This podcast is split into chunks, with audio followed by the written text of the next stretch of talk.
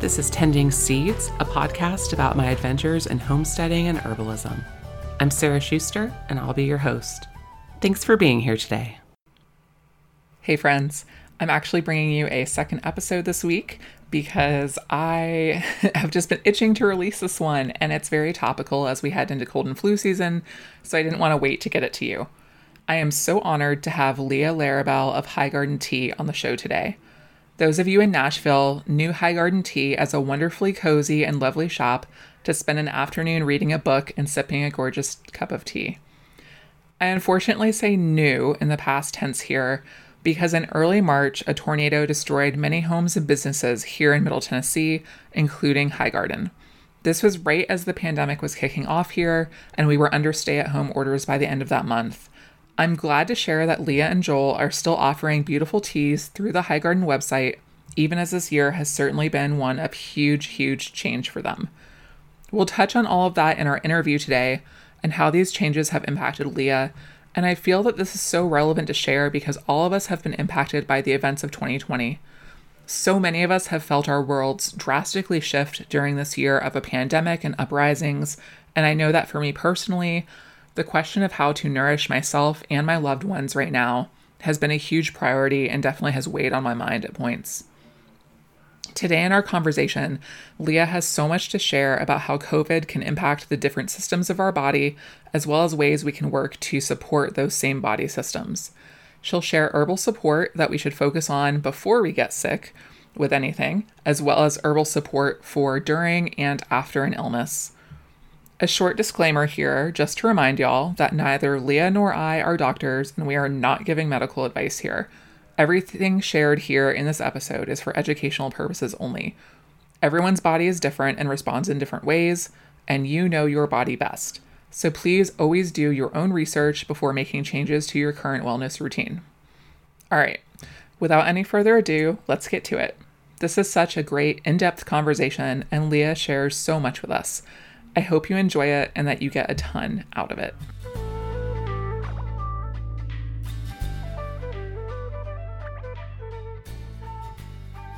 I'm here today with Leah Larrabell from High Garden Tea.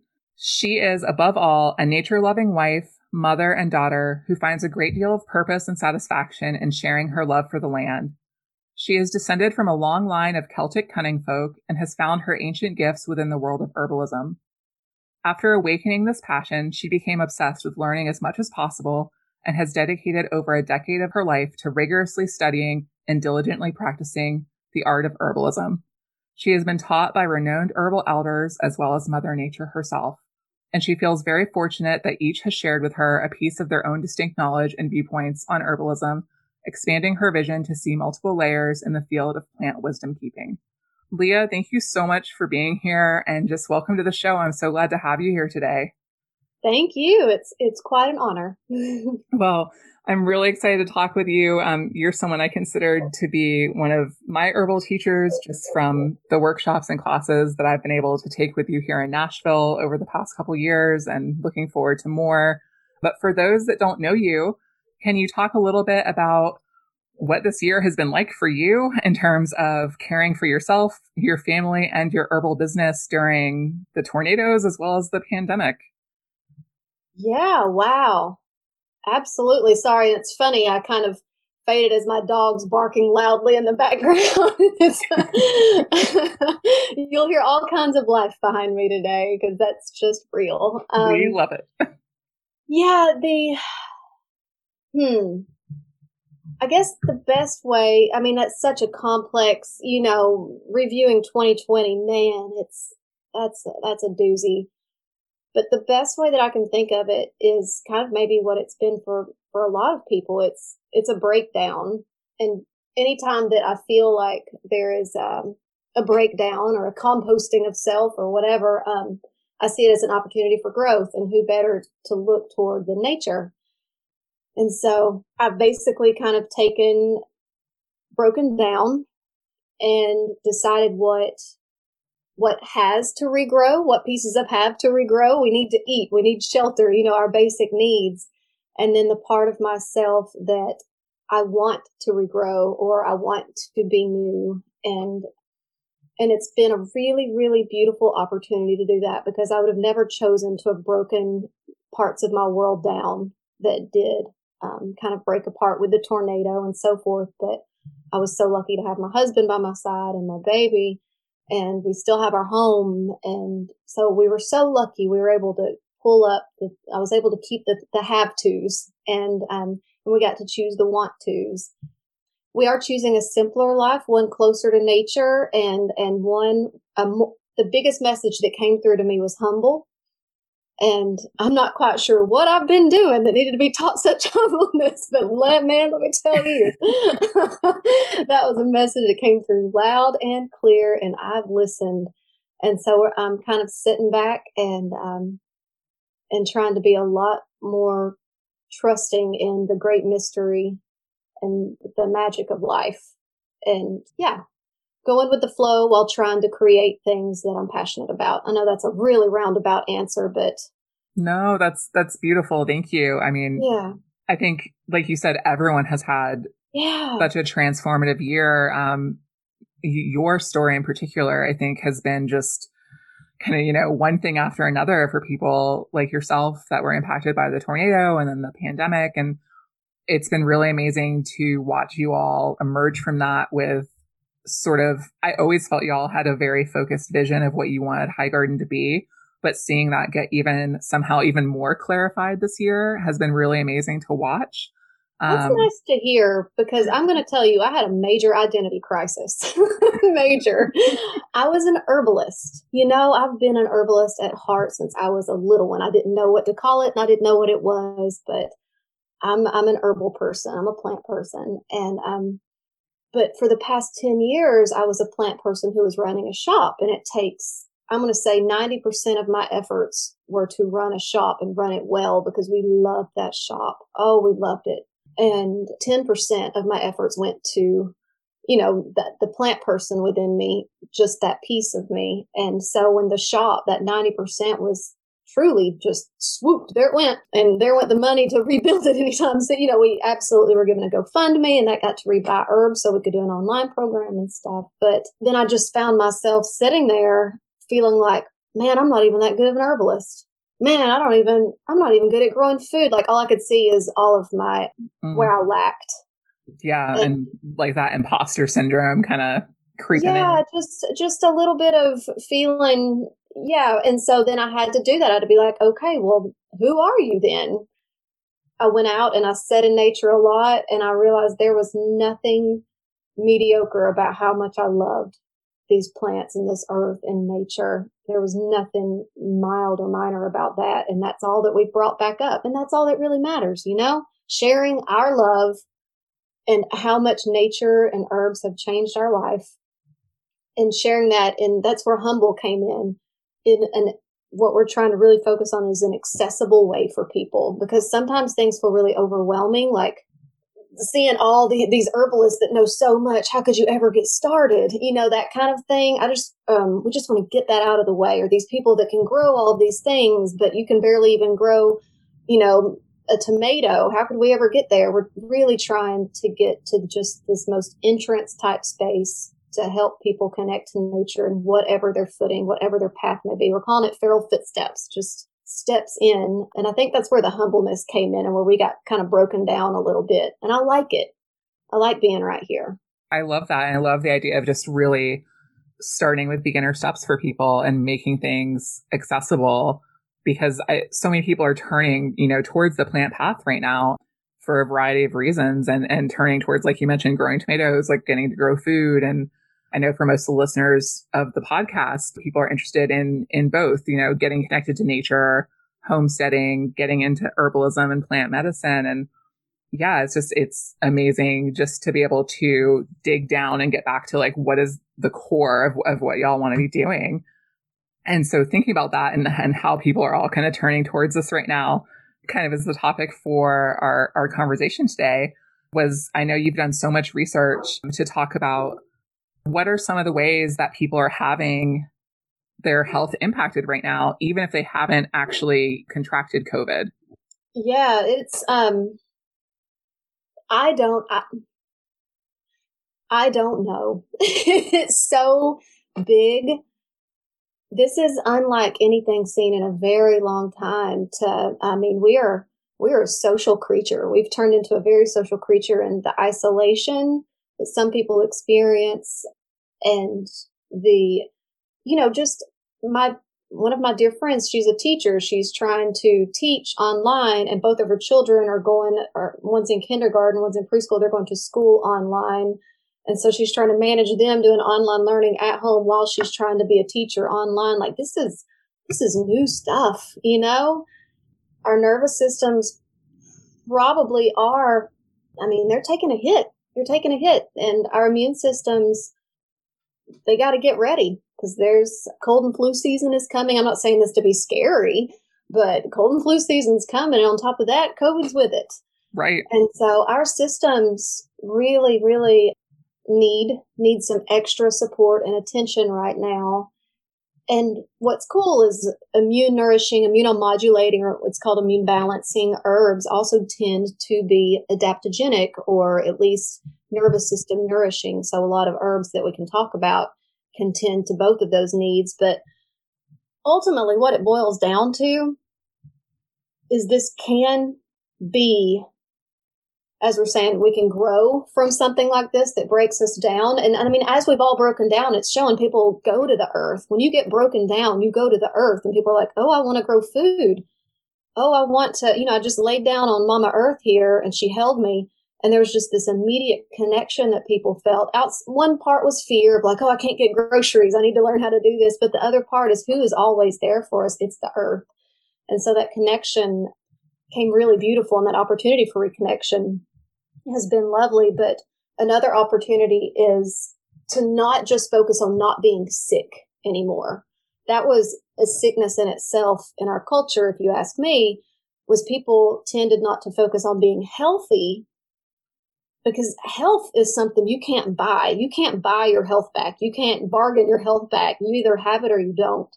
And so people were more just focused on not being sick. So once something was wrong, we tended to it. But that's not too late, but it's it is later than we should have acted. You try to stay healthy. And so with COVID and coming into cold and flu season and so forth, it's showing and highlighting the need to be healthy. Reason being is modern medicine doesn't have answers yet. They're, I mean, making advancements as quickly as they can, but this thing is new. And so thank goodness for all the advancements and all this hard work that's being put in. But still, right now, ultimately, it's up either your body can fight it or it can't. That's what it boils down to.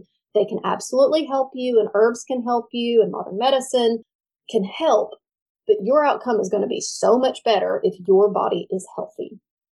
And right. So, so attending to like our wellness ahead of time before yes, before yes. we get the flu, before we get anything is just so important. And like you said, you know, most modern medicine it's reactive rather than proactive. Absolutely, absolutely. And and so even as we talk about herbs for a second, I do have to mention if people are new into herbs, if you're interested in herbs, there's two things within the herbal world I'm trying to be very protective of the not it's not my place necessarily, I guess, to be protective, but I kind of can't help it of um, herbalism. There is a lot of attention on it right now because it does show a lot of promise and it can really, really help our health and even with symptoms and so forth. But there's things called phytohysteria, and on the other end of that, sensationalism. And so phytohysteria is kind of what's always been around or not always, but for as long as I can remember, and people are just terrified of herbs. I don't know mm-hmm. why, but it's just kind of like if something went wrong and you're on a herb, the herb is going to be the first thing that's looked at. But we forget that coffee is an herbal tea. Basil added to your food is an herbal additive. Food is herbs. And so just kind of, we need to re um, ourselves with the fact that plants are plants, whether you call them food or you call them herbs, plants are plants. And to take away this like weird divide from them. So just for an example is like the elderberry causing cytokine storms and and it just flew everywhere. Elderberry, don't do it with COVID. It causes this cytokine storm, makes inflammation worse. And and we herbalists that it that didn't match at all traditional information but I didn't speak against it. I don't know hardly anyone that did because we're so used to being kind of hit back with a very heavy hand, behaviorally trained to just say, okay, never mind, I'm not going to say anything. But we need to say, who is the source? Why do you have the authority to say that? And turns out it was some, I'm not even going to say, but speaking just out of zero context, completely not even connected to the what they were saying. It was supposedly a, a source and so forth. It was just misinterpreted data. And elderberry is an awesome ally, but because of phytohysteria, we so quickly turned against it or was just we're afraid of it. And so just phytohysteria is something to recognize and be like, why am I so afraid of these things? But on the other end is sensationalism. And I see it and it bothers me like just because something's herbal or a natural product doesn't mean it's good or ethical what you need to look at is who is offering it. Is it an experienced herbalist? Is it a naturopath? Is it a, a farmer? You know, who is offering this? And if you see like it works 10,000 times better than regular elderberry, this is super elderberry. Like, nah, I'm good. Just no. Um, but sensationalism. So fast experts and information all over Instagram and Facebook and blogs and all this kind of stuff. Just it's kind of unfortunate for the plants because we do need to be humble and realize that it's the plants doing the work and we are lucky to be messengers and matchmakers. And so if you hear something that's just like someone's just pushing something in your face, is it's the thing? No, no, it's not. Right. Yeah, exactly. I mean, 10 years ago, it was pour coconut oil on your problems and then it was essential oils and now CBD cures everything under the sun. And yes there's always a flavor of the week. absolutely, absolutely, and it's just important um, if we're all going to connect back to finding our own strength and our own connection and our own wholeness through our plant family, then we have to build a trusting and um, respectful relationship with them. And so, Absolutely. Yeah, I don't even know where I'm rambling with that, but no. Well, no, I think I think that's a really good point to make. Is that you know so often the truth is in between those two extremes that you just outlined, and we just need to be aware and have some common sense, and as you said, question where information is coming from before we jump in and buy whatever the hot thing is on Instagram this week that everyone's posting about. Yeah, yeah. So, what was your original question before I went on a rampage? well, we, I think you covered it. We were talking about the ways that uh, that people are having their health impacted right now, and you mentioned sort of like the social isolation, the stress. But we were also going to talk directly about COVID because I know that you have already done a lot of research and put a lot of time into looking at how COVID impacts our different body systems. And so I wanted to kind of let you dive into that and and speak to what it is that you've learned and put together. Yeah, absolutely. And so to backtrack to answer that question a little bit better is how are people being affected? And that's the thing, everyone is individual. Every single per I don't know how person A and person B are being affected. Maybe one person's having to be more stagnant during the day. And so their lymphatic system is taking a beating. And so it's important for them to create a relationship with lymphatic tonic herbs and getting movement however possible. Whereas another person may be barely keeping their you know, their bills paid. So their nervous system is just taking a beating. So it's from person to person. And that's where everything we do kind of, it is upon, it's within our own, our own needs to find mm-hmm. the right herbs and the right food and the right everything for ourselves. But herbalists and, and resources are certainly out there. And that's a really good opportunity to sit down with yourself and say, how am I impacted? What is it that is what part of me isn't healthy right now? What part of me, if I were to get COVID, would take the beating? Or what part of me 10 years from now is going to feel this year? And start researching or ask some questions as to how to nourish that system. I hear a lot of people talking about heart and whether it's grief heart or the physical heart. And I will say COVID does um, definitely cause some concern with heart health and so forth. But yeah, that's just a moment and it can be just just sitting there staring outside, but to, to, that's something to offer yourself is to look inside and ask what part of me needs nourishing right now. Anyway, so but, no, it's beautiful. Thank you. Yeah. now people are understanding what it's like to take a class with me, huh? Right? well, I mean, it's, it's so important. And, and you always do emphasize that, yeah, we are, as herbalists, we're matchmakers and we understand every person is different and the plants that might help them are going to be different a cough for me is a different than a cough for you, right? Absolutely, absolutely. And so and so is COVID. And exactly. so we can get into that. It's important though, obviously, that I'm not speaking from a place of direct experience. I have not cured COVID. so, you haven't. I know, right? So, I mean, herbs are not medicine. They do not want to be medicine. Herbs, they are plants. I think it was, yes, definitely Stephen, Stephen Buhner he says plants are ecological modulators or balancers, both of large systems like the earth and smaller ones like our body. So they act to move systems, basically irrespective of size, back to health to reestablish balance. And they're very good at this. They've been doing it for, I don't know, several hundred million years. And so plants are ones that work with our bodies and your body works with the plants to reestablish health in a state of balance. So ultimately, it is your body doing it. But the herb, because it is food, is feeding whatever specific system that is to be able to do it better. That's why you see that herbs take longer to work. And people are like, why do they take so long? Well, it's because it's feeding your body for your body to do it. It isn't doing something to your body. And so modern medicine does things to you. And sometimes you need, if you can't make insulin, you need insulin. But if you can make insulin, there's just something a little off with your pancreas or so forth. I can give you an herb or someone could give you an herb that nourishes the pancreas so that the pancreas can start doing its job more effectively, hence better blood sugar regulation. And so that's just kind of where to think about with herbs is they nourish different systems and to establish balance. They are not drugs, so I'm not trying to diagnose, treat, or prescribe um, any of that kind of stuff. And to always use things with with your own intuition and your own common sense. And we got to give the plants that respect. So with COVID, the big key strengthen and protect. There isn't even prevention. There isn't prevention. I'm not even going to say prevent because it doesn't exist. This thing is so contagious. But what you can do is strengthen your body system so that when it meets it, it can handle it at its best, at its best performance, we'll say.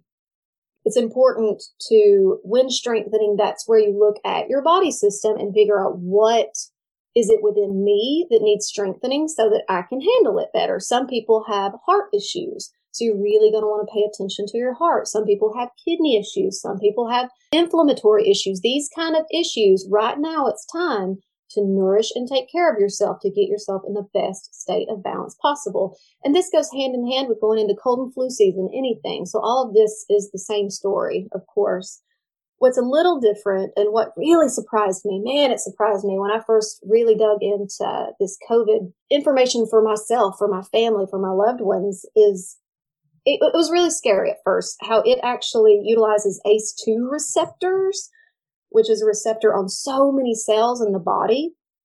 And so, I mean, there are like 40 trillion. It's, it's so many that it gives this virus basically it's just pick all over your body. It's not a respiratory virus. It's not a di- it's not a gastrointestinal virus. This is this can be a systemic virus because ACE2 receptors are all over the body, even in fat cells. That's why it said that it goes harder on people um, who are heavier. It's because you have ACE2 receptors on fat cells.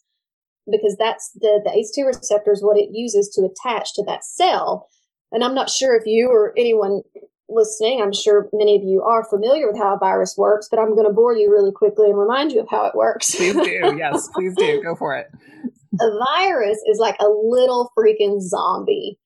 And so it can't reproduce itself. A bacteria can reproduce itself. A virus cannot. And so a virus, well, let's say someone sneezes and you breathe it in and there's that daggum little virus and it's going to attach to a cell, typically within your mucous membranes in your nose and so forth. So it attaches to those cells.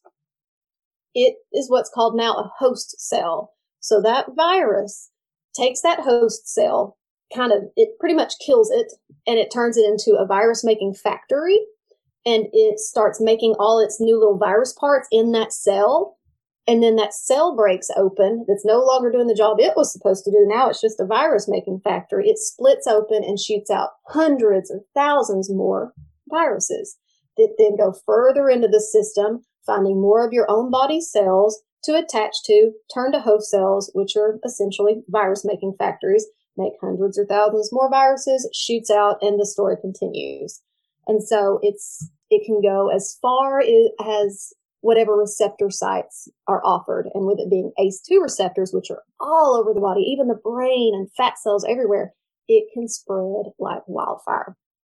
And so that is just an immediate thing to think, okay, what's some herbal allies regarding ACE2 receptors then? Like this is just how kind of herbal, good smart herbalism, good smart taking care of your health can work is, well, what about this ACE2 receptor? Is there a way that I can, you know, protect it?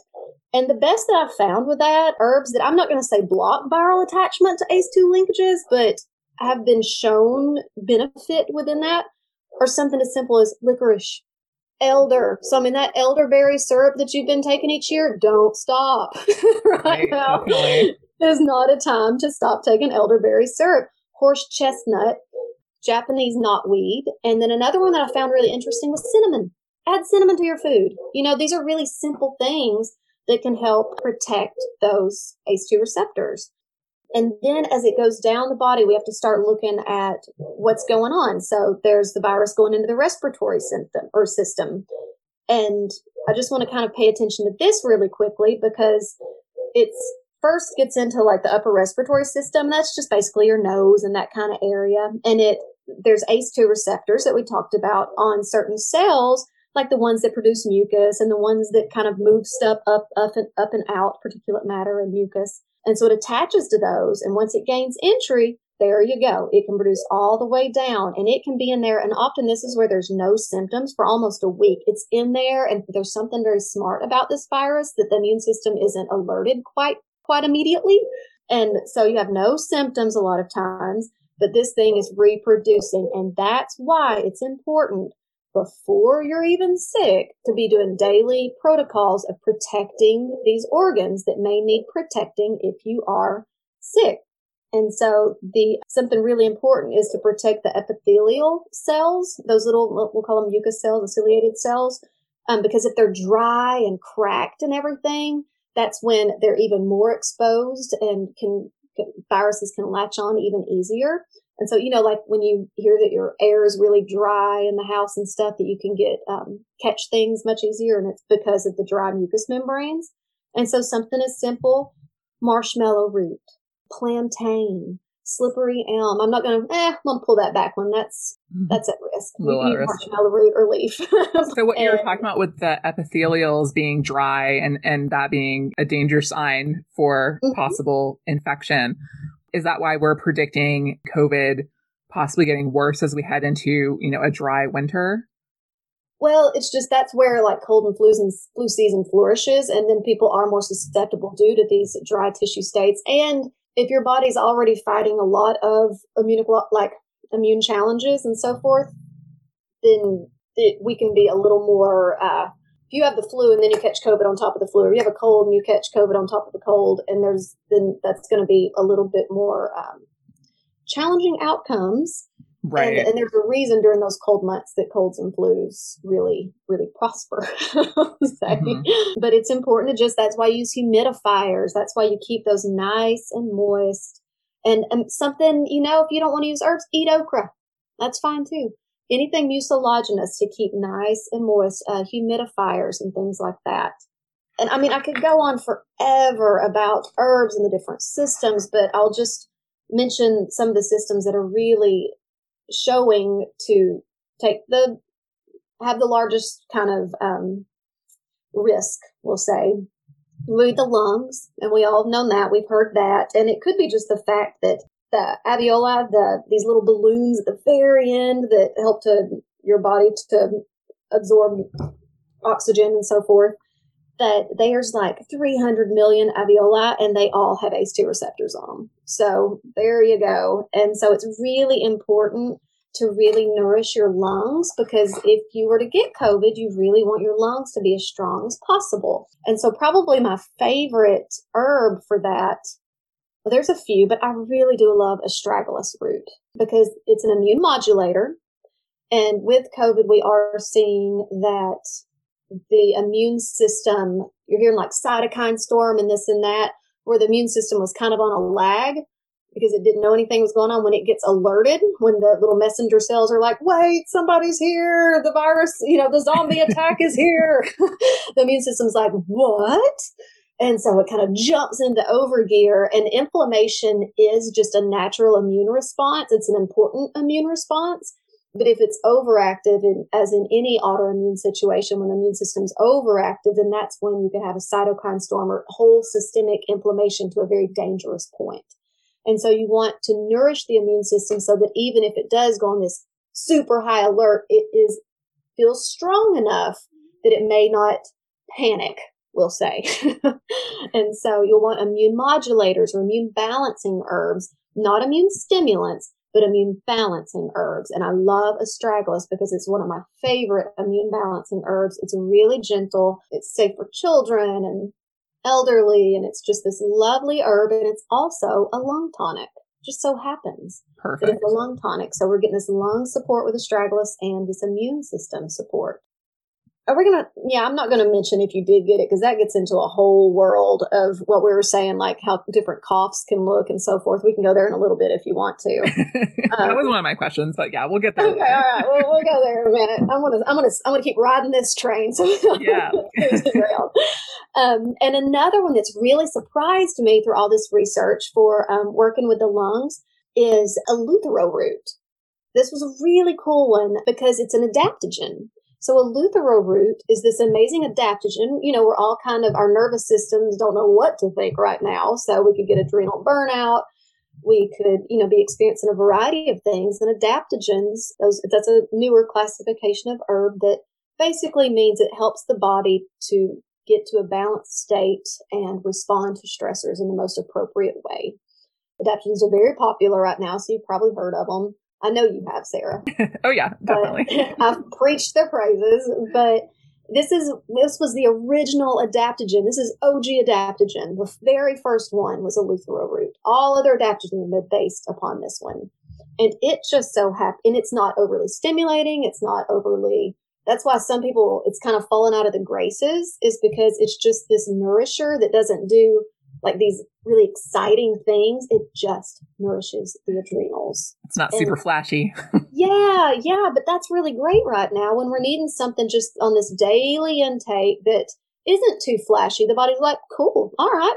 But it's also a really neat thing that it's been found. There was a study that showed it to be um, extremely effective for the lungs lymphatic system. And we want the lungs lymphatic system to be really, really um, healthy and operating well because you don't want fluid to build on the lungs. You want the lungs to be able to get rid of all the debris and do everything that it needs to do. So really nourishing the lungs lymphatic system is important. And eleuthero root shows to be one of the best herbs at that right now. So it's doing a whole two for one. I'm going to go ahead and just like put five stars by this right now since I ter- said lymphatic system. Yes. Nourish the lymphatic system. If you were to pick one system, you're like, ah, Leah, I would love the idea of going out and sitting on my front porch and asking my body which system needs nourishing, but I've got 50 other things I need to do. And I'd say, cool, I get it. Then nourish your lymphatic system. And because the lymphatic system is, okay, the best way that I can explain this is do you know where your immune system's located in your body? Well, I know a lot of it's in our gut, right? Maybe. But sort of it's kind of all over, right? Yes, exactly. It's that first thing that's like, I don't know where like we hear this thing called an immune system and we you know, we're used to the digestive system and then urinary system. And when you start saying, okay, immune system, and then when someone puts you on the spot and they're like, where is it? And even though you understand it, you're like, uh, well, everywhere. And everywhere, yeah. every piece of your body acting properly makes your immune system more effective. One of the key pieces to it, though, definitely gut, but also the lymphatic system. The lymphatic system moves it's kind of like your other blood system, the white blood system instead of the red. And so it's really, really important um, to getting rid of cellular debris and to fighting and to sending out the proper immune system cells and so forth. And so lymphatic system, and right now, if you do find yourself more sedentary, guess how you get your lymphatic system to work well? Movement. And so if you're leaving a little bit more of a sedentary lifestyle, your lymphatic system is definitely feeling that and getting a little bit more bogged down. And so if you see any fluid retention or just low energy or anything like that, you really got to get the lymphatic system pumping. There's so many lymphatic tonics that are so easy to get a hold of. Cleavers is one of the powerhouses. And that can be a tea, it can be a tincture. Violet leaf is an amazing one. And that is also it violet leaf happens to gently moisten your mucus membranes and it's a gently moistening respiratory tonic. So there's its little side benefits. Or red clover kind of does a similar thing. It's a respiratory tonic. Calendula. It's this beautiful lymphatic tonic that's really great at helping remove um, cellular debris. And cellular debris means if your body's had to kill viruses, kill bacteria, kill even get rid of shed units itself, it doesn't just stay there. It has to wash through the system. So that's what cellular debris is. And our lymphatic system helps to move that out. And so calendula, it also helps to restore tissues and everything. That's, you know, maybe in like gut issues. You've heard people using calendula. Burdock root, it's great, great for establishing bowel flora and the supportive liver tonic. It's also a lymphatic tonic and um, maybe one more I'll think about yellow dock. Oh my gosh, mm. yellow dock. It's a GI tonic. It contains also emodin, which was found highly effective against SARS. And though COVID isn't SARS, but there's enough kind of overlap in some areas that it sure, certainly don't hurt. You know, the emodin could be a great benefit, and it's just this amazing GI tonic, liver tonic, and lymphatic tonic. So anyway, the lymph system super important to nourish right now and movement, movement, movement. Do whatever you got to. Our um, our cardiovascular system is moved by our heart, but I like to remind people that like your lymphatic system, like it doesn't have a built-in pump. No, it's moved by around. you. yeah, exactly. It's moved by you. And so moving on, um, COVID also systemic inflammation is a thing because of that. If there's, it's just not quite sure why, but it can really cause systemic inflammation. And there's a lot of systemic, systemic inflammation already happening within people. It's a very common issue right now. So doing whatever you can to get that inflammation down, whether it's diet changes, movement, and some herbs I really love here are turmeric and reishi mushroom. Reishi also being an adaptogen helps the nervous system. It's a, it's a slightly soothing herb and calming cordyceps, a little harder to get your hands on sometime. And I do have to mention tree of heaven here because it's an invasive mm-hmm. and it's the inner bark, that white inner bark that makes a pretty powerful anti-inflammatory. You know, anytime that you can look toward an invasive and be a beautiful piece of nature, helping to bring balance to that is, and honeysuckle. Honeysuckle is a really wonderful anti-inflammatory in a lot of parts of the body and it, it can tend to take over some areas. And then just quickly beyond that, you need to, like I said, nourish your immune system. And so we love astragalus, like, I, like I talked about. Other options here could be schizandra berries or holy basil, ashwagandha. So if you've heard any of those, you're already taking those or enjoying those. Keep it up. Blood clotting is a concern. I don't have a lot of answers here um, because even like warfarin is showing like really strong medic modern medicine blood thinners are barely able to battle it. So right here would just be really protecting your circulatory system, um, whether it be like ginkgo or hawthorn, horsetail, but any of these like heart tonic herbs that I feel um, I'm finding a lot of people are very drawn to right now anyway. There might be a lot of reason other than just the heart, but also assuring that that blood is pumping, you know? And so making sure to really, yeah, hawthorn is just, hawthorn's been speaking to me a lot lately and it's mm-hmm. really appropriate for a lot, a lot, a lot of people. And it'd be lovely here. I uh, love I love how many of these herbs like that you're saying they they overlap between yes. multiple systems. It's always so nice. Like it exactly. It's a nervine as well, nourishing the nervous system. Bingo, you've got it. It's like they it's like they know what they're doing or something. and and that's that's another thing about herbs that it'd be a great to say right now is like people ask like what's the side effect of this herb i'm like it, none herbs have side benefits and so they can do so many different things. Like, can some herbs make you thirsty? Yeah, if they're drying. But if you are getting super thirsty from this herb, then that's probably not the one you needed because you're already dry enough. You don't need to dry that system anymore. So it's giving you a note saying, hey, this mucous member or your mouth is getting dry. You've taken enough of me. So it's giving you a hint, you know? And even with the most dangerous of herbs, like there are herbs that are fully toxic some of which I have formed really good relationships with. And if you put the time in, you can understand how to work with them as medicine. But never fear an herb, never fear nature, period. Respect it, do your homework, create relationship with it, but don't ever fear it. But re- respect and fear can look similar, but they're very different. Just respect it. Don't just go around grabbing stuff and being like, I made a tincture out of it. It made me sick. Well, did you do your homework? You know? So just really appreciate and respect and take opportunity to, to know that they do so many things. It's so funny. St. John's wort's the happy herb and this and that. Ah, it's kind of more of an antiviral and it's in a, in a gut tonic. And if your depression was ba- was GI based, then yeah, it probably did help the depression and so forth. But yeah, there's there's so many side benefits. Herbs do so many different things at once. And so moving in, saying that about like the kidneys get affected. And one of the things that's so wonderful right now is stinging nettle. It nourishes you, it tonifies you, it builds a healthy system, and it also nourishes the kidneys. Horsetail nourishes you. It helps to feed the whole system and it nourishes the kidneys. And so a lot of, a lot of these things can tend to these systems that you might be concerned about. Long answer to a short question.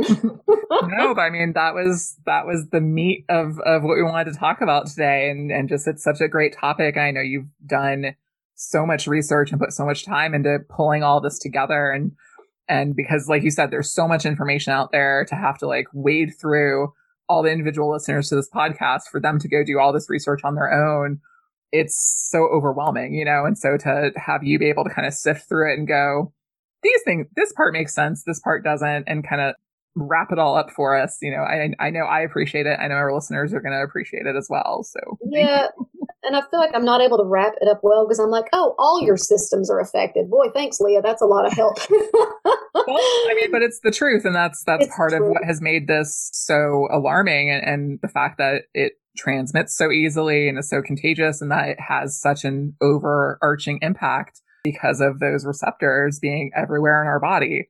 Mm-hmm, but it's just about getting yourself healthy and and doing the best you can do. And I mean, even the healthiest of us. I, and that's, I don't want to, um, by saying get yourself healthy to bring any shame on anyone that's been super sick or that no matter, because some people, no matter how healthy you are, and that's another confusing thing about it, no matter if you are the healthiest person in the world, it could go so hard on you. So there's also no shame of if it goes really hard on you as well. That doesn't mean you weren't healthy.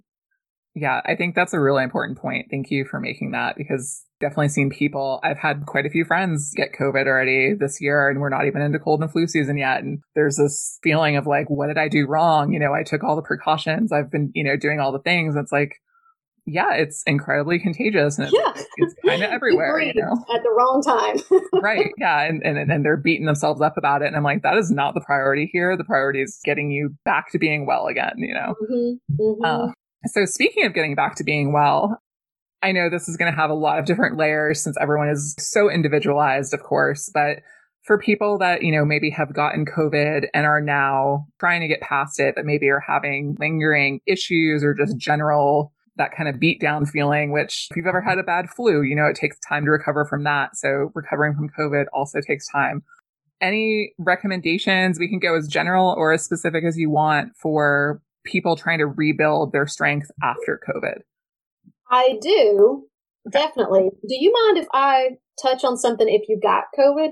Yes, that'd be great. Yeah. Okay. Because uh, Lord have mercy, I could go in for another five hours. I'm not going to go too deep, but which is probably like, okay, let's skip and pretend like it's already over, Leah. oh, I love it. No. Um, I just really, really would feel terrible if I got off of here today and didn't mention the importance of a fever. And this is something that gets a little bit skipped over, but it can be the difference in in outcomes for sure with this is fever for some reason in our culture or society because we haven't learned to trust our bodies or we don't remember sometimes to trust that our bodies are what are fighting. Our bodies are so intelligent. Our bodies want to live. Therefore, our bodies are going to do the best that they can to save us. And so a fever is one of our number one ways to fight a virus or a bacteria, but definitely this virus. And so a virus can't live, the different viruses, different things, there's a certain temperature that they cannot live in. And so your body being so intelligent, that's what I want to remind everyone of is how intelligent your body is. Your body is so intelligent, it can recognize a virus or a bacteria or something and knows the degree that it needs to get to to start killing that virus. And so your fever is very important to let it go. Um, and I'm going to say there's a responsible way to let a fever go. And I'm going to give you a really broken down quick version. But if you're more interested in this, um, Paul Bergner has put up some really good work on fevers. Um, that's P A U L B E R G N E R. Awesome. And so he has some really good work on fevers and helping you to understand it. But it's really important into fighting something as well as recovery and and it's not confirmed but many case studies are actually showing and so uh, that's why i really wanted to elaborate on this that the use of non-steroidal anti-inflammatory drugs and other fever reducers possibly increase the duration and even maybe the severity of the infection because you're taking out one of your body's main ways to fight it. So the longer you can go without taking a fever reducer very important and better. And so but there are certain ways to do it responsibly and so, number one, to understand, I didn't used to understand what in the world a fever was. Like, why am I cold? if I'm hot, why am I cold? it didn't make any sense. And so, what that's kind of called, there's there's stages of a fever, and do know that I, this is fascinating to me that 102 to 104 degrees is a working fever. 104 degree fever means that it's working. There is nothing wrong with 104 degree fever. There's a reason why, say, Woods, my son's pediatrician, says, yeah, at 105, we're concerned. 102 to 104 is a working fever. 105 to 106, you need to start getting medical attention, not because that's a dangerous fever, but it, your body is, it's going up high enough that something's kind of off a little bit and you need to just be in more of a controlled environment so that if it did get up higher, someone could tend to you because at 108 is where some brain cells can't live. So at 108 is where you hear about brain damage from a fever. It takes all the way up to 108 and 110 is human cell death. So even at 105, 106, we're not, our brain isn't getting damaged, but you just want to be under some expert care in case it did go up. Thank you. Yeah, I think that's really important to know to have those specific numbers and especially folks with like little ones who yeah. you know the first time your little one gets a fever and you're like kind of freaking out about it. Like I think it's yeah. really good to have that info. Absolutely. It's so important. And then it's really fun if you understand what's happening. That's how it gets me through a fever. And so the first stage we'll call it. it is called like it's like set point is elevated. So your body has a set point of 98.6 degrees. That's where it wants to be. That's where it operates. That's where it's like that's my set point. Well if it recognizes because there's so many messenger cells or so many things going on in the body and the body's like nope. Found a virus. We need 104 to kill this thing and so the set point has now been elevated. Your body no longer wants to be 98.6. Your body knows it needs to be 104 degrees. So anything below 104 degrees, it almost feels hypothermic. And so that's why you're chilling. Your body's trying to warm you up to that new set point that it's identified as its healthy place to be. And so that's where the chills come from. And during this point, what you want to do, rest rest, rest, rest. All your body's energy and metabolism, everything is going to try and warm yourself up to be able to battle this virus at this temperature. Stop, fast, quit eating. do juices, do jello, do easy to digest foods, broths, you know, bone broths and vegetable broths, or, or if you're really hungry, like stews, things are just really easy to digest. Um, hot showers under the covers, heating pads, and I really like like taking a hot bath and then going and putting on your fuzziest pajamas and then going in and getting under hot blankets and then drinking warming diaphoretic herbs that's herbs that do help you sweat and start that motion, but they also warm you up. Think like ginger and cayenne. Mm-hmm. And because why you want to warm yourself up is that takes a lot less energy that your body has to use to warm yourself up when you can aid it in that temperature raise. And then you also want diaphoretics to, to, kind of help open. Like we're getting the temperature up, but we've also opened the vents a little bit, so we're not hanging in that, holding in that heat too bad. And then once the next stage is kind of set point peak, and that's where you've got to where you're going to that maybe 102 or 104, that good working fever. You may or may not feel hot to the touch. You often do though. Rapid pulse, drowsy, your muscles ache due to elevated cytokines. That's inflammation that's needed. Your appetite's gone. Right here, your fever's doing what it's supposed to do. Rest, fast, but drink good nourishing broths and so forth. And at this point, when you're, you just want to keep and maintain that temperature, but with, I will say with COVID, temperatures are getting pretty a little bit, uh, you don't want to hold in the heat. It's nice to stay warm, but again, like I said, open the vents. So diaphoretics are very important and diaphoretics mean herbs that help you sweat. And so diaphoretics is kind of opening that, the pores and letting it sweat, but then keeping it warm. And so those herbs, you don't necessarily want to do the warming ones anymore because you've already gotten to the temperature you need unless you start cooling back down and shivering, then you can do the warming ones again. But at this point, if your temperature is at that working fever, think elderflower, boneset, mint, yarrow, these ones that aren't necessarily heating, but they're still diaphoretics. Maybe to relax, like skullcap, drinking warm, not too hot, but nice warm drinks. And then you'll mm-hmm. get your fluctuating, and I'm not going to go too much more into this. Where once you start sweating and the moisture of their skin is there, don't do diaphoretic herbs anymore because then you could worry about dehydration. Once you're sweating on your own, because when you have a fever, a lot of times you have like that dry skin and dry everything. That's when you're kind of wanting to get that moisture moving. Once you're sweating and everything on your own, you can stop the diaphoretics and just kind of maintain the warmness that your body wants to be and then drink good nourishing nettle and all these beautiful nourishing herbs. And then there's the the crisis and set point drops like you heat and you sweat and you soak the sheets and hydrate. Avoid getting chilled stay warm support your body temperature and then here's where most people lose it. Here's where we lose everybody. Recuperation. A oh, typical flu yeah. has like a seven day cycle where like the first two or three days you have a fever but then you kind of feel better and you start doing stuff again. Well, it's not over. And that's why about four, day four or six, you kind of start feeling bad again.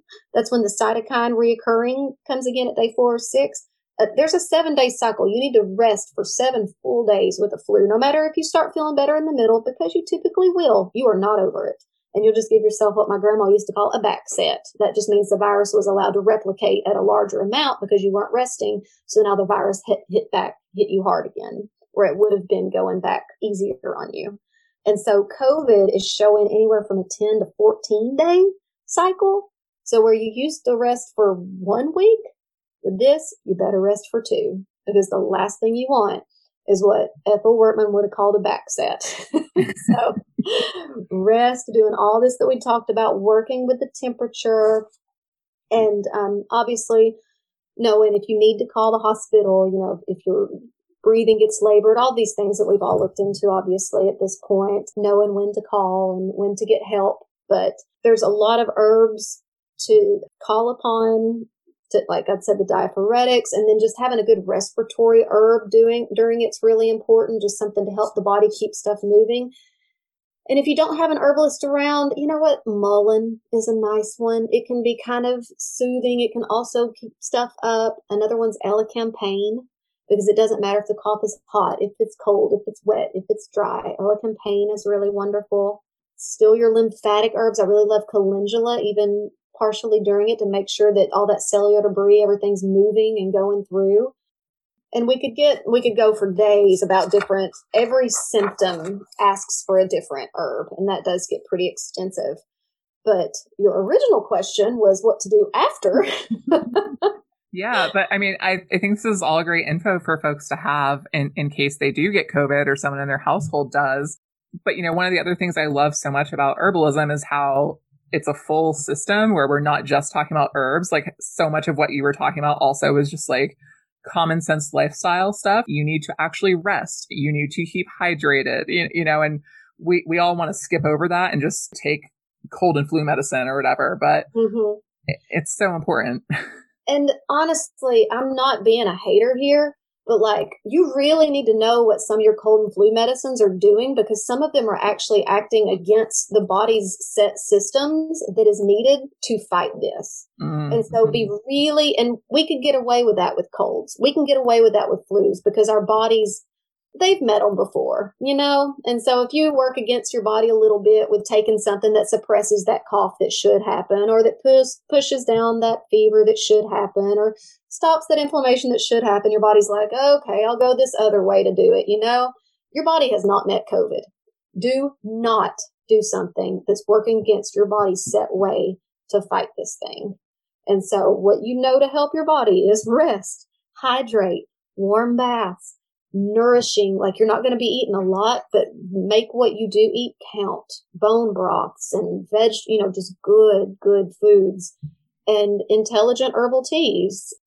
Just good, nourishing, wonderful herbal teas and, and so forth. So yeah, making, making it count and, and just not working against the system because some of these over the counter things, it's like, stop that cough right now. And it's like, no, do not do that.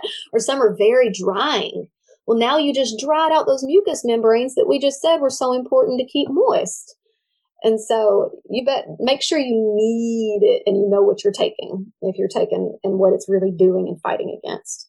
Post coronavirus, it's called kind of what I'm not sure if you're asking about what's called post coronavirus syndrome um, or just basically recovery. But with this one, there's some recovery is is showing to be fairly difficult for some yeah. to a pretty extensive and the best that i can say is again be healthier before really let your body do what it needs to during very supported and not fought against that email can wait because something people forget is like even looking at a computer, even like stressing or doing emails, all this stuff takes energy. Our body, we've just gotten so used to doing these things. It doesn't mean that that doesn't take energy. Mental stress or mental energy can, you can feel your shoulders tighten when you're answering an email that you don't want to. Like there's physical components to these things. So true rest, if at all possible. And that's where nervy nerves, if you're having a hard time relaxing, let's find something to help you relax because you need to relax. Mm-hmm. Um, but post coronavirus syndrome and just recovery from anything, what's really important that I can say is cleaning up that cellular debris. So calendula would probably be one of my number one allies afterwards. Just it's a lymphatic tonic. It's helping, so it's helping to clean up everything. It's helping to restore damaged tissues. So calendula is amazing here. And then any system that you've noticed to have been hit so if you've still got a lot of gunk in your lungs, maybe mullein. If you if you're if it went really hard on your gut and there was some inflammation in the gut, well, calendula would be really lovely here. It's just yeah, there's different. There's so many different ones. I can at least just say I don't know, stinging nettle or calendula or horsetail because they're amazing. yeah, they're all great, and yeah, I kind of think about it as like you had this uninvited guest who stayed in your house and trashed it and now it's time to take out the trash right? So all those yes. good, good lymphatics it's time for cleanup. Yeah and and there too could maybe be some turmeric as well because there's probably some inflammation going on after covid. There just probably is. And so doing a really nice level of turmeric as well as maybe like reishi mushroom those pair very well together for any type of um, inflammation Holy basil is another, surprisingly, it's a really nice one because it's an adaptogen. It helps the body to have coped with like any of these things that made the kind of fight or flight response, the adrenal drain. It's also an immune amphoteric to help the immune system get back into balance. It is helps with circulation. It's a nootropic, so it helps with cerebral circulation, but that also means it helps with circulation, period. I do want to take note here, like you'll read that holy basil is an antiviral and it got a lot of press for being an antiviral. that isn't this virus. That's one of those blanket statements where it's like this this herb's an antiviral. Holy basil is an antiviral against the herpes and shingles virus. This is quite different than that virus. But whereas like honeysuckle has been noted for the influenza virus or viruses that are looking a little more similar to this virus. So just blanket term with herbs as antivirals, that is one thing that's kind of a pet peeve of mine right now is just making sure yeah. that, you know, which virus is being we, spoken of. Yeah, we always um, need to dig a little deeper there, right? Yeah, yeah, yeah. And and honestly, I really love yellow dock in a recovery state too. It's got nice iron levels. It's um, it's that liver tonic. Your liver's constantly flushing stuff too. It's gut tonic and um, it's essential. This just contains a lot of essential vitamins and minerals and paired with that nettle because you you've been hungry for two weeks. So and you really need to re- hopefully maybe you've been drinking good nutritive tonics and everything through it so you'd be fine. But petting your body and taking care of it and, and nourishing it and sometimes what sounds good. You know does hawthorn you barely even know it but all that you can think about is hawthorn you know what go drink some hawthorn tea like that's where it's really important when something keeps coming to you or it's like you just see it everywhere. Not because it's one of those sensationalized herbs, but you seem to just pay attention to it. Our bodies, like I said, they really want to thrive. Mm-hmm. And so it'll, it'll send you little signals and you might just kind of be like, what's, what's up with that Schizandra berry? You know, I've never really noticed it before, but that sounds nice. It'd probably be wonderful right now yeah, listening to our intuition is always yeah. always a good move. So we've lived, we've grown up as these plants' babies. They were here long before us. We've grown up at their feet, and so they've nurtured us for a long time. And we have ancient, ancient relationships with them. They fed us from our very first, you know, breath, and they've been our medicine. And so maybe we've of recent years forgotten our relationship with them but our blood hasn't. You have an ancient memory of these. These are your elders. Like you might not have ever met your great great great grandmother, but there's a piece of you, a piece of her still with you. It's the same with all of these plants. If you have something calling out to you, pay attention. Beautiful. So well said. So my next question is is steering away from COVID a little bit, just into as we're heading into cold and flu season this winter, um, whether this is herbs or lifestyle what kind of general practices would you suggest for people who are just trying to like as you said before keeping their wellness keeping their vitality as high as possible? What should we be focusing on right now? Hmm that we haven't talked about? I know we've covered so much already. Um i'm have to sit with this one for just one second. Yeah or if if there's stuff that maybe you or your household are doing uh kind of on a regular basis that maybe you want to share? Yeah we're we're doing these protective protocols that are very specific to us. Mm-hmm. and that's about all that i can say with that going into cold and flu season and everything is we are going into cold and flu season. Well and i know we talked about this you know at, at the start of the of our episode here with just like preventing COVID, you know, not preventing, but, you know, making sure that if you do get COVID, you're in the best position possible, you know, so that general wellness. I mean, I assume that pretty much applies to cold and flu as well. It does. I can, I can get in as far as cold and flu. I mean, you get into some really complex stuff of immune modulators, immune stimulants, antivirals versus antibacterials, that kind of thing that would uh, different system herbs based on what a cough looks like and so forth. It's, it's really fairly complex, but I would say what to do for each person right now is take this as an opportunity. This is an opportunity to get well, but I don't mean get well like that's not a miracle to start that path. So take a couple steps and don't let that be overwhelming because the last thing I want to say right now is you know, the kind of cookie cutter answer would be like, you know, I have this daily strength tea that you drink it every day, but if you can't get your hands on that, there's stinging nettle and oat straw and horsetail and these dandelion root. But I'm just telling you what to do. And that can also oftentimes, unless you've even talked about herbs at all before, that can feel really overwhelming. Mm-hmm. And so what I would say is take that first step toward you getting just a little bit healthier. It doesn't matter if it's herbs. It doesn't matter if it's food. It doesn't matter if it's trying to find a way to get more sleep, to have that talk that you should have had years ago, to get some things off of your chest or your mind, to quit that job that's unhealthy, doing whatever it takes in just small steps though. Maybe it's not quit that job, but maybe it's start putting out applications elsewhere and seeing if you find another job, you know? But it's just, it's all about small steps and just start taking a few of those because each person is individual as to what's holding what is creating um, dis-ease in them or, or a, a, lower level of health. So it, it just varies across everybody. And, and so, but you know what yours is. And if you don't take in very short amount of time, you can be like, you know what? I just need to get one more hour of sleep a night. That's it. Mm-hmm. I just need, you know, or you know what? I'm tired of arguing with my partner constantly. We've got to find a way to coexist better. You know, just something, whatever it is, and and taking those steps. And if it is herbalism, I can speak toward that for just a second. If you're like, you know what, this was really interesting to me. I'd love to figure out which herbs it is, but it seems overwhelming.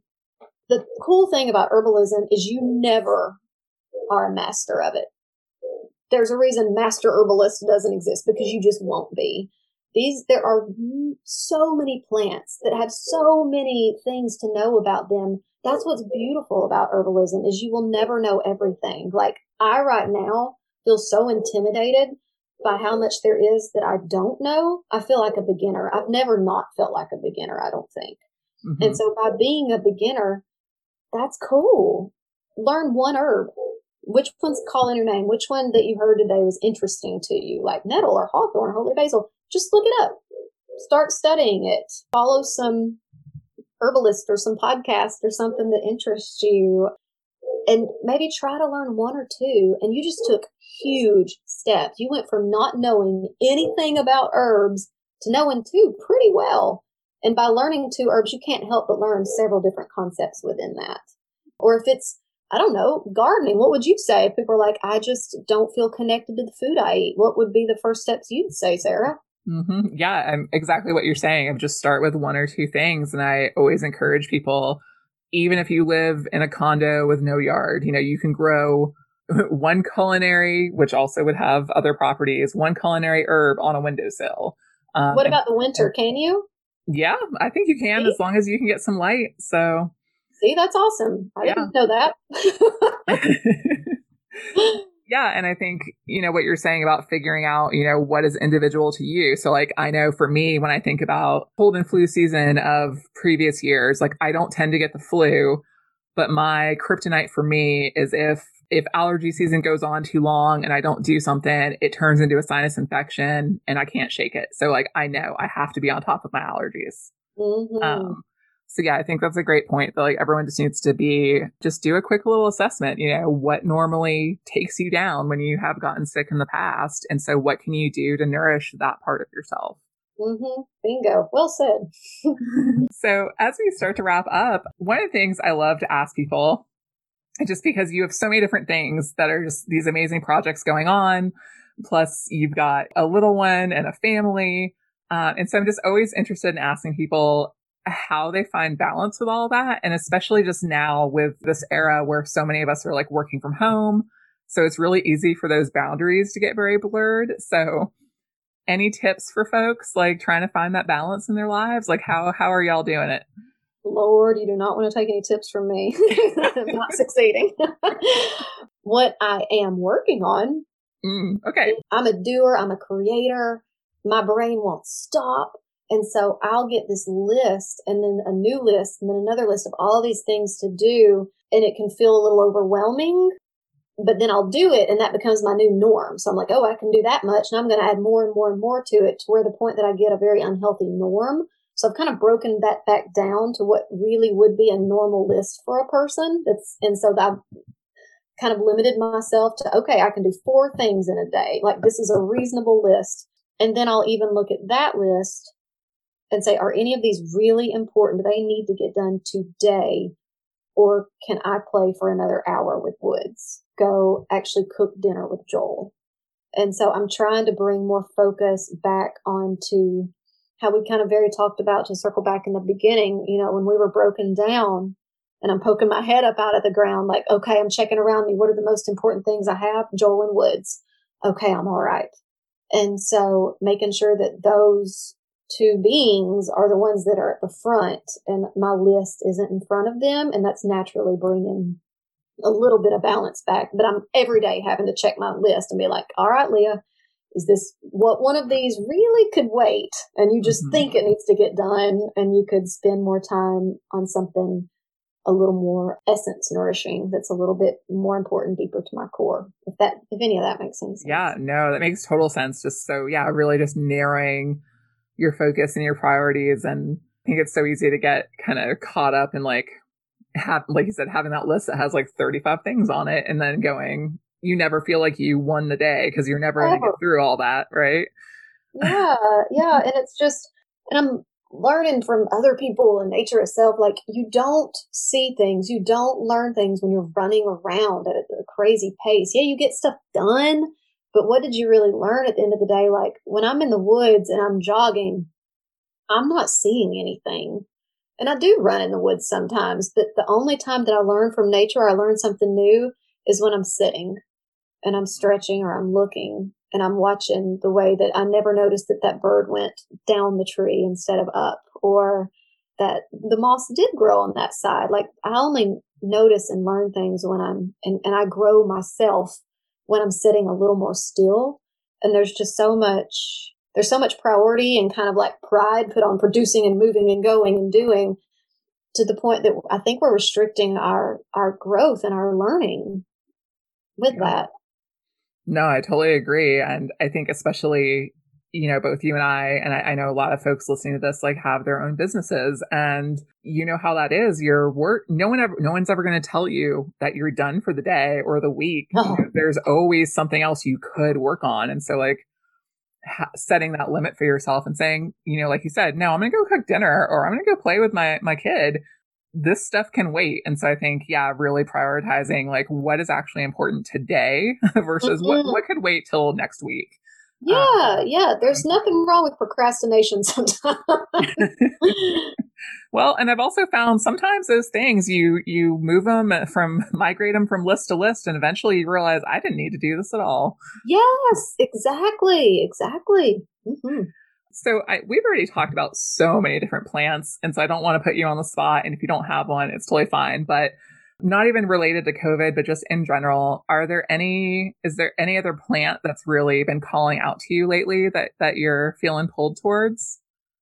Hmm. Surprisingly, and we've already talked about it today, which may be why I've already talked about it so much. Um, and I've mm-hmm. never even had a relationship with this plant, but hawthorn, hawthorn, and I think I didn't, until focusing in on it a little bit, I didn't realize the gentleness of it until looking a little deeper into it. It always seemed like, oh, that, you know, the heart tonic and it does all this amazing stuff. It must be, you know, it's a powerhouse. And it's just, it goes in children's formulas. It goes into elderly formulas. It can go, it's just a nervine. It, it can be a smooth muscle relaxant. It can, it's high in antioxidant. It's just this gentle, beautiful nourisher. And I, my heart hasn't even really taken a beating, I don't think, or maybe I'm in some weird, I mean, there is a grief with the shop, of course, that I've not even looked at because am I in denial? Does that mean I'm in denial? but there is a, a magic about it with the heart. But yeah, I don't know, something about Hawthorn these big, long, scary thorns, but such a gentle beauty. It is a lovely plant, and for anyone out there that has access to it, we are. It is hawthornberry season right about now. So yes, maybe that's why it's calling out. I don't know. The leaf and the berry are just that tree is something to behold. It's a beautiful tree. Well, Leah, where can people find you to follow your work? And you mentioned Feral Footsteps. Do you have any other projects or, or offerings that you'd like to share with folks? Well, we do have our website, yeah. um, and that's highgardentea.com. We try for that to be not just our tea blends, but also an educational resource. So I try to, as long as I can, I'm, don't get me all fired up, but I have to stay within very strong limitations of educating about herbs on there or our blends and so forth. I recently found that in herbalism, you're at risk by even using the word health. Did you know that? Wow. Yeah. I mean, there's so many words we have to health. avoid and be careful of. Yeah. It's, oh, it's, yeah, it's well, hard to navigate. it's, uh, and I'm, I'm almost to the point of just giving up trying. Like, I'm not going to make crazy claims. I don't know what an herb's going to do to each person because everyone's relationships are different. But I am to the point now of like, I'm not giving up the word health. I'm mm-hmm. just not. Like, that's what we're focusing on is health, not disease. We're focusing on health. And so, anyway, I digress. The website is really intended also to be a space of kind of learning. Like, I open up my blends and explain why I put things in there that I did not to brag about it, but in case you wanted to blend tea or make a tincture or something to understand what the synergy was and why I did what I did so that maybe that could help you create your, help you make your own blends. And then we also have Instagram that's just at High Garden Tea. And we do educational videos and all kinds of long winded nature loving posts. They're beautiful. And, um, and then hopefully we'll have a podcast soon of Feral Footsteps. Um, but the Feral Footsteps will be definitely an educational class. We're starting the High Garden School of Root Wisdom in March 2021. And so there will be the Plant Folk Herbalism program as well as the Nature Reconnection um, Feral Footsteps program. And so we'll be in the information is on our website for those. And that's about the only places you can find me unless you're just out in Joelton, Tennessee. well, that's so exciting. Um, I'm so excited for the school to get started next year. Me too. And yeah, y'all just offer, you know, so much to our community, so much great education as well. So thank you so much for being here today with us, Leah. I really appreciate your time. And I know folks are going to want to check out the website. Oh, thank you. It's been a pleasure. Always is when I talk to you. Thanks, Leah.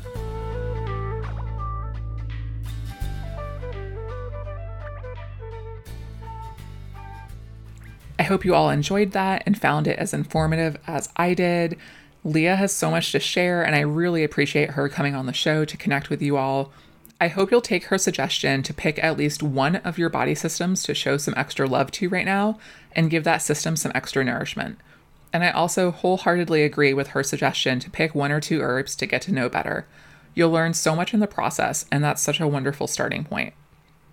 As always, I invite you to come connect with me on Instagram at Fox and Elder or over on the website at foxandelder.com. If you want to support the show, please share it with a friend and also consider joining our Patreon. You'll receive snail mail from me every month and get to be part of our community chats. Stay well out there. I am rooting for you. More great interviews are going to be coming soon. Until next time, keep your hands dirty and your heart open.